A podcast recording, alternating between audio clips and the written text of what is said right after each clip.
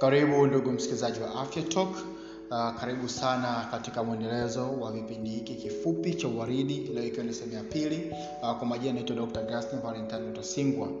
Uh, siku ya leo nitaenda kuzungumza kuhusu saratani ya shingo ya kizazi ambayo ni katika katika zile kulingana na shirika la afya duniani WHO ni saratani ya nne uh, kwa ukubwa wa tatizo uh, na kuathiri wakina mama duniani ikisababisha zaidi ya kesi mpya laki sita na vifo zaidi ya laki tatu mwaka. Um, jambo kwa kuelezea kwa ufupi tu kukuambia ni kwamba um, maambukizi ya virusi vya HPV human papilloma viruses uh, hasa hasa type 16 na 18 vimekuwa vikihusanishwa na zaidi ya maambukizi asilimia 50 ya saratani ya shingo ya kizazi lakini pia wanawake ambao wanaishi na virusi vya ukimwi wapo kwenye hatari zaidi ya mara tano kuliko wale ambao hawana virusi vya ukimwi. Uh, huku maambukizi ya HV, HPV yakihusanishwa na sexual intercourse au kujamiana ambako uh, chanjo dhidi ya HPV zipo na upataji chanjo mapema uh, pamoja na njia za kuskrini ku, au, au kutafuta uh, uh, shida hii ya saratani hii ya kizazi uh, vinaweza vikasaidia sana sana kutatua tatizo na pia uh, kuweza kuimprove quality of life na pia kuweza kuwasaidia kina mama na kuwakinga na saratani hii. Hiyo ni kwa ufupi tu. Kwa majina anaitwa dr tosingwa uko nami kila siku kwenye afya talk. Endelea na karibu sana tuweza kufuatilia pamoja. Nikwambie waridi series ni madhubuti sana katika wiki hii ambayo inahusiana na siku ya kina mama duniani international women's day kwa hiyo leo tunatazama kuhusu saratani ya shingo. Kizazi kama ambavyo nilikwisha kusema awali ni saratani ya nne kwa ukubwa uh, katika kwa akina mama hapa duniani uh, nchi ambazo zina kipato kikubwa kumekuwa kuna program mbalimbali ambazo zimekuwa zikihusanisha uh, kuwachanja mabinti wadogo dhidi ya hpv lakini hata hapa tanzania pia uh, chanjo hizi za hpv ambazo hutolewa kwa mabinti walao wenye miaka tisa na kuendelea tisa hadi kumi na nne uh, zimekuwa zimekuwa ime, imeshaanzwa tayari ya kufanyika.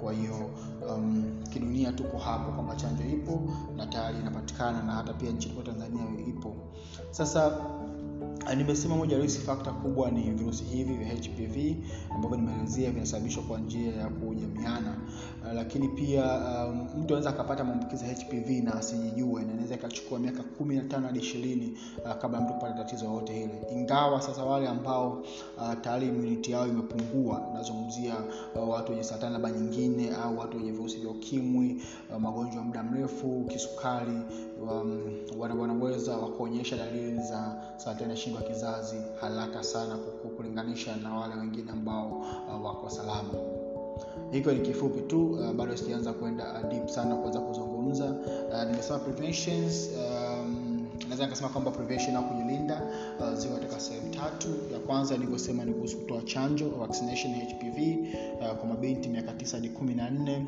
Lakini pia uh, kuweza kupunguza au kuto kutumia mazao ya tobako lakini pia elimu juu ya afya uh, na masuala ya kujamiana na elimu ya ujinsia afya ya uzazi inapaswa sana kutolewa uh, kwa mabinti lakini pia uh, jamii pia aweze kujua uh, matumizi ya, ya, ya condom pia uh, pamoja um, na kutahiriwa wanaume kunaweza kukasaidia kupunguza uh, maambukizi ya hpv ambayo ni moja kati ya risk factor kubwa sana ambayo inasababisha uh, saratani ya shingo ya kizazi. Kwa hiyo hivyo ndio vitu vichache tu kwa kuweza kuongea. Uh, matibabu yapo uh, matibabu dhidi ya saratani kizazi yapo yako ya aina mbalimbali tutaweza kuzungumza hapo mbele kidogo. Uh, hivyo basi uh, labda kuanza kupitia taratibu uh, na kuweza kuyatazama haya tunaweza tukaanza uh, kwa kuzungumza fatayo kwanza kabisa uh, cancer au saratani ya shingo ya kizazi uh, inatokea katika mazingira ya shingo ya kizazi ambako um, kunakuwa kuna mabadiliko uh, ya cells ambayo inaweza ikaleta shida mbalimbali uvimbe na matatizo kadha kadha kadha. Ziko aina um, kuu mbili. Uh, ya kitaalamu nimekosa kiswahili chako. Uh, nimekosa kiswahili chake. Ingawa uh, asilimia uh, kubwa waga uh, lakini asilimia chache ni sasa kwanza tujiulize uh, shingo ya kizazi ni nini? Uh, shingo ya kizazi ni sehemu ya chini kabisa ya mji wa mimba ambako uh, uh, mtoto huwa anakulia wa ujauzito uh, ile sehemu ya chini kabisa pale ambako inafunga uh, ule mja uzauzito pale ndipo kwenye shimba kizazi. Sasa um, kama nilivyosema ni, moja ya satani kubwa sana ambayo inasambaa kwa kasi sana na inaathiri um, inaathiri jamii kubwa sana kina mama ikiwa ni satani ya nne. Sasa dalili zake ni zipi? Mara nyingi kuna steji mbalimbali za saratani.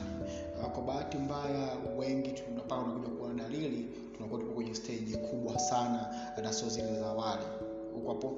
Lakini baadhi ya saratani ni kuweza kutokwa baadhi ya dalili za saratani ya shingo kizazi ni kutokwa kwa uchafu uh, kwenye njia ya uke ambao unakuwa na harufu kali.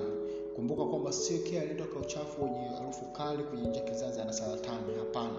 Unaweza kawa na magonjwa mengine kama chronic UTI hizi au unaweza kawa na vaginosis na kadhalika ukawa na shida kama hiyo. Lakini pia mtu anaweza akapata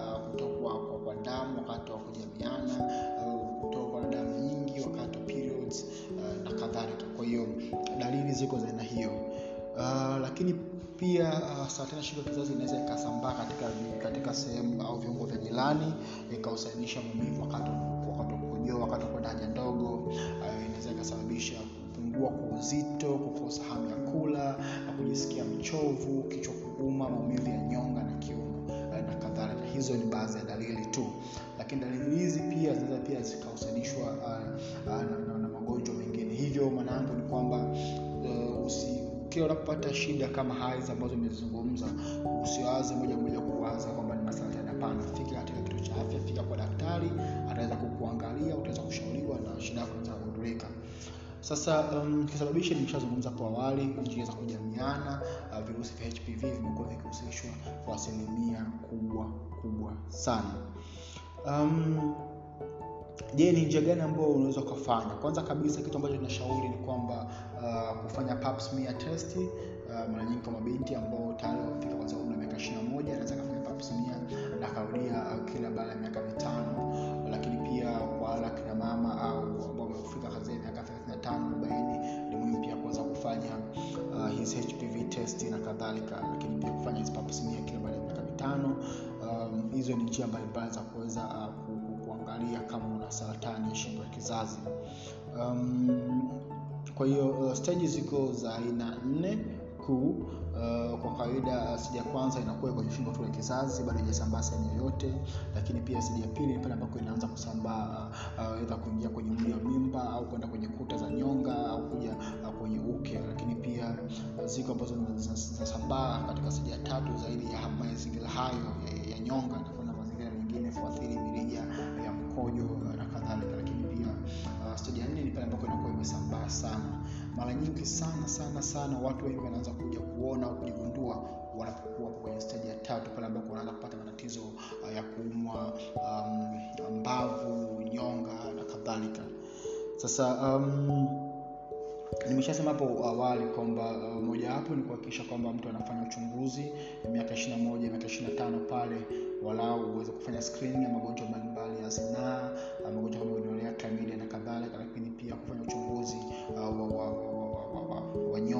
na via vya uzazi uh, kumbuka kwamba sio rahisi kwa kutumia kidole chako kuweza uh, kuifikia shingo ya kizazi ilipo kwa hiyo kujiingiza kidole kusema kwamba unajaribu kupapasa ashindwa kizazi um, haiwezekani na sio kitu rahisi kihivyo.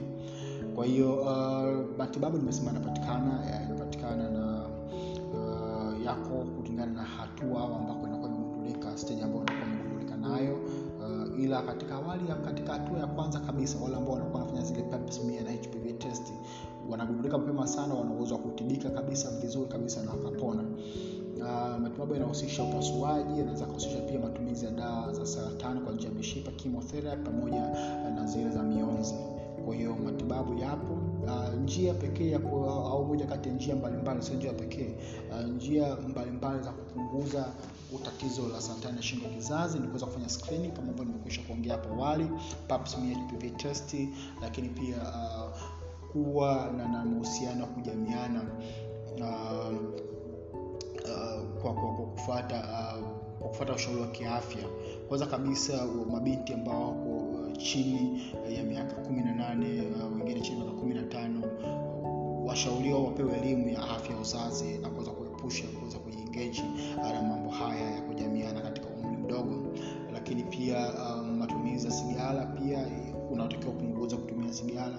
Wale ambao wana maambukizi ya virusi vya ukimwi wanapaswa wanafanya screening walau uh, kila baada ya miaka miwili mitatu lakini pia matumizi um, uh, matumizi ya, ya, ya, ya njia mbalimbali za mpango pia anaweza akasaidia uh, kupunguza shida hii ya, ya saratani ya shingo ya kizazi.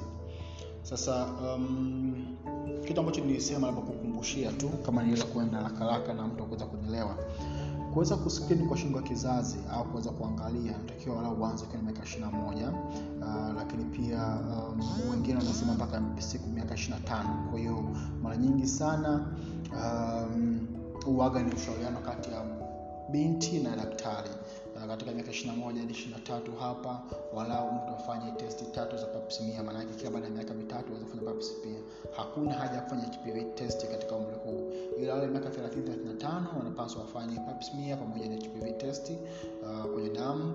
Uh, pale ambapo watagundulika uh, wana vile viashiria uh, vya kupata uh, uh, shida hii ya shingo ya kizazi cervical intraepithelial au neoplasia wanaweza kutibika mapema sana maelekezo ya daktari ambavyo yatakuwa uh, lengo ni kuambia kwamba uh, tatizo hili la saratani ya shingo la kizazi linatibika. Uh, cha msingi tu kama yalivyo matatizo mengine ni kuweza kugundulika mapema. Uh, naamini kwamba utakuwa umejifunza mambo mawili matatu. Asante kwa kuweza kunisikiliza asante kwa kuweza kusikiliza uh, series hii fupi waridi. Uh, mpaka hapo kesho na kutakia siku njema unaweza kuwa na swali lolote unaweza kuuliza swali kwa kutumia kwenye instagram na twitter at afytz au uh, kwangu binafsi daktari mtalini. Asante na asubuhi njema